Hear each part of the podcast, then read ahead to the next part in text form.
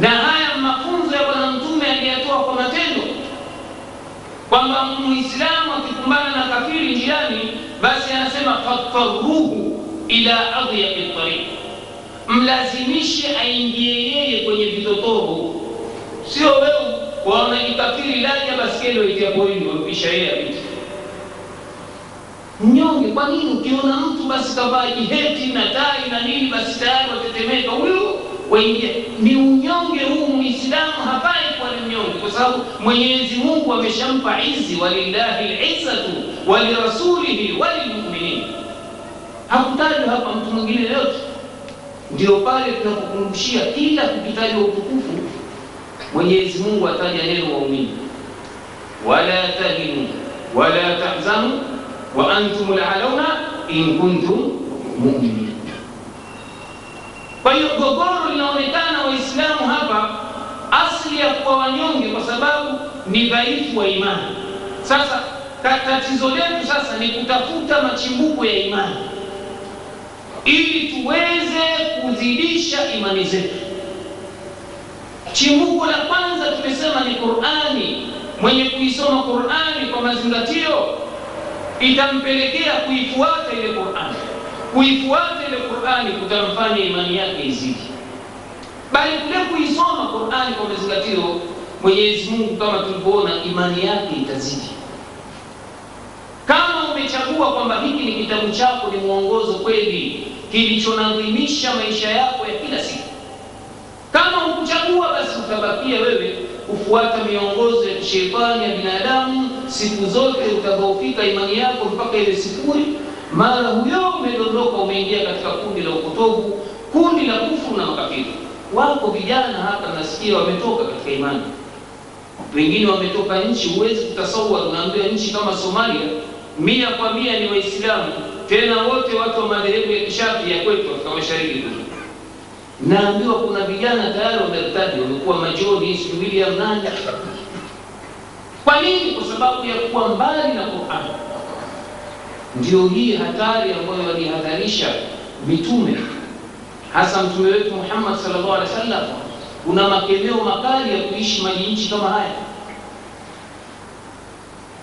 mtume sema mimi niko mbali ana bariun min kulli muslim yaishu baina dhahrain mushrikin niko mbali na kila muislamu anayeishi na makafiri ni makemeo ya hatari kwamba si jambo likaonekana ni haini tu hata si mimi nitafute ukimbizi nijiite msomali nije kisa nimekuja kutafuta maisha hapa basi hapana. Ni baadhi ya majambo yaliyoruhusiwa mtu yanayomfanya aruhusiwe kuishi manchi kama haya kubwa kabisa ni addawatu ila llahi subhanahu wa taala. Aje kwa ajili ya kulingania mojawapo hivi, kuwalingania makafiri kuwaita katika uislamu sasa jiulize unalo hilo? Hata wanao wawalingania? Wachilia mbali makafiri. Nyumba yako uliokuja nayo umeiweka katika taa ya mwenyezi mungu? Tuchukulie mfano nyumba yako mkeo anatembea na hijabu kama alivyoagiza allah. Alipomwambia mtume wake qul ya ayuha nabii ya qul liazwajika wa banatika wa nisai lmuminin yudnina alaihinna min jalabibihinna. Aambiwa mtume Muhammad aanze nyumbani. Ewe nabii waambie wakezo waambie mabinti zako waambie wanawake wa kiislamu wateremshe uzuri shungi zao wafanye hijabu. Maagizo yanaanza nyumbani. Je wewe uliokuja kuishi nchi hii ya mayahudi na manasara makafiri ambaye imezungukwa na mila za kishenzi. Unalo hilo la kulingania? Je umeshahadharisha wanao na mkeo? Kwa sababu kitu cha kwanza kabla ya kufikishia jirani na wengineo mtume ambiwa waandhir ashirataka laqrabina waonye jamaa zako wa karibu sasa wewe ndugu yangu naambia umekuja hapa mpaka leo mkeo enda kichwa wazi sababu ya kukaa unayo. Ndio wanachuoni wanasema ikifikia hali namna hiyo, basi utafute nchi yoyote ya Kiislamu, kama huko ulikozaliwa huwezi kukaa kutokana na dhiki za namna fulani, basi nchi iliyokuwa na afueni katika masia. Kwa maana nyingine kwamba kuhama katika nchi hiyo ambayo inakufanya unashindwa kutekeleza dini yako, basi ni wajibu, na usipofanya basi ni dhalimi anfusikum, mtakuwa mmedhulumu nafsi zenu. Mwenyezi Mungu asema watu hao maawahu jahannama wasaat masira, makazi yao yatakuwa motoni. Kwa nini? Wamezidhulumu nafsi zao, wamedhulumu watoto wao, wamedhulumu jamii yao. Kwa hiyo ndugu zangu, hii Qur'ani ndiyo chimbuko la kuyajua haya. Huwezi kujua kwamba dini hii ndiyo iliyopewa ushindi kama hukusoma Qur'ani. Mwenyezi Mungu anasema huwa alladhi arsala rasulahu bilhuda wa dini lhaq liyudhhirahu ala dini kullihi walau kariha alkafirun, yeye ndiye aliyemtuma mjumbe wake na dini ya haki yeye ndiye aliyemtuma mjumbe wake Muhammad na dini ya haki ili ipate kushinda dini zote, liyudhihirahu ala dini kullihi, dini zote zishindwe na dini ya Uislamu, hata kama watachukia makafiri. Ndio lengo la kutumwa Bwana Muhammad sallallahu alaihi wasallam, na kweli amefikisha amana, risala akaifikisha, na kweli kipindi chake dini zote kazishinda na waliokuja baada yake wameshinda dini zote.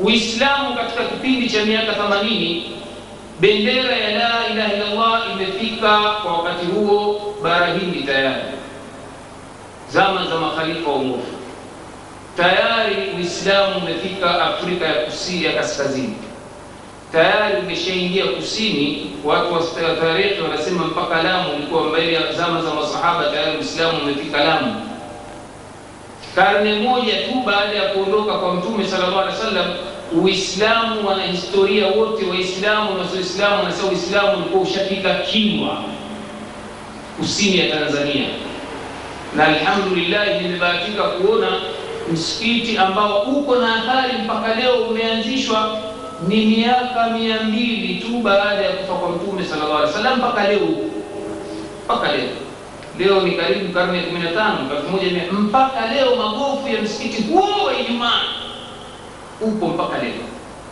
kuonyesha hawa rijali wamefikisha salamu, wamefikisha amana, walikuwa waumini wa kweli, walielewa maana ya risala, walijua nani Mtume Muhammad sallallahu alaihi wasallam, walielewa aya wama arsalnaka illa rahmatan lilalamin, waliifahamu kwamba huyu kaja kwa ajili ni rehma kwa walimwengu wote. Kwa hiyo ilikuwa lazima wafikishe Uislamu kila kona ya ulimwengu kadiri ya uwezo wao, na alhamdulillah, jazakumullahu khaira, wamefikisha. Leo sisi hatukufikiwa na Uislamu thama na juhudi zilizofanywa na mabwana wakubwa hapa. Kwa hiyo hii ni amalun mustamir, ni tendo lenye kuendelea, linatakiwa linukuliwe na vizazi na vizazi mpaka dini zote zishindwe na dini ya Allah subhanahu wa ta'ala. Leo iko wapi dini ya Waislamu? Ndugu zangu, ndiyo dini inaonekana nyonge. Tusiende mbali, ndugu zetu unaotoka Tanzania. Nimetoka Unguja juzi, makanisa yanavyoshamiri kama vile uyoga. Hutolewa watu kutoka bara wakaja swali Jumapili, halafu warudi, ili mradi nchi isihesabiwe kwamba ni ya Waislamu tena.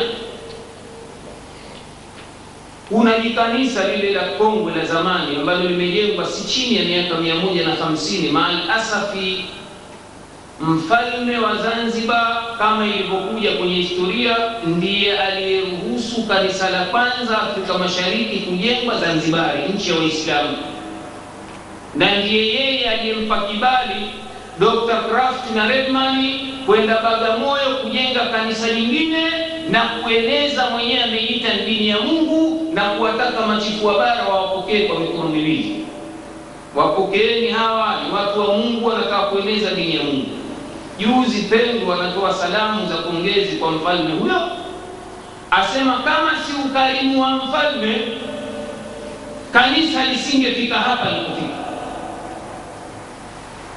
kupitia Uislamu, Waislamu, hatuwezi kusema Uislamu, ndiyo kanisa limefika hapa lilipo Tanzania leo. Waislamu wanaonekana madhalili, pamoja na kwamba Uislamu umeingia Tanzania karne kumi na mbili zilizopita. Wanaonekana wanyonge leo, kutamka itikadi yao ni kosa. Imefikia hivi leo, ndugu zangu Waislamu, wametufikisha hapa, lakini mimi ninasema na kukariri, sababu si kafiri. Kwa nini? Kwa sababu kafiri katika Qur'ani Mwenyezi Mungu ametuhadharisha naye siku nyingi, anasema wataendelea kuwapigeni vita hawa, wala yazaluna yuqatilunakum hatta yaruddukum an dinikum in wataendelea kuwapiga vita hawa mpaka wawatoe katika dini yenu wakiweza. Nyinyi mwaona mkija hapa mnataka status za ukimbizi, wale waliokuja mwanzo mambo mepesi. Mpaka leo mepesi, simwalipo wengine. DSS sijui wengine wanaambia mume wa pili huyo, ila siku ya wikendi mtu anakwenda kulipwa mambo mepesi, mapewa mahospitali bure. Maona Waingereza wengine washawatia peponi, umesikia unaona eh? vijisenti hivi vipaundi ngapi watu wanapopewa. Lakini je, ni nyinyi ndio wanawakusudia? Ah, nyinyi miji zenu itakufa kesho. Kizazi hicho hapo ndio wanachokitaka, na ndiyo tabia ya makafiri. Waislamu walidhalilishwa kwa long plans, plani za muda mrefu, hupa ambazo ni baidatul mada, si masala ya papo papo. Ni watu wanakaa wanapanga strategies, wanasema tupike vipi, namna gani tuwamalize Waislamu. Hali iliyopo Tanzania sasa ni mipango iliyoundwa karibu miaka mia moja na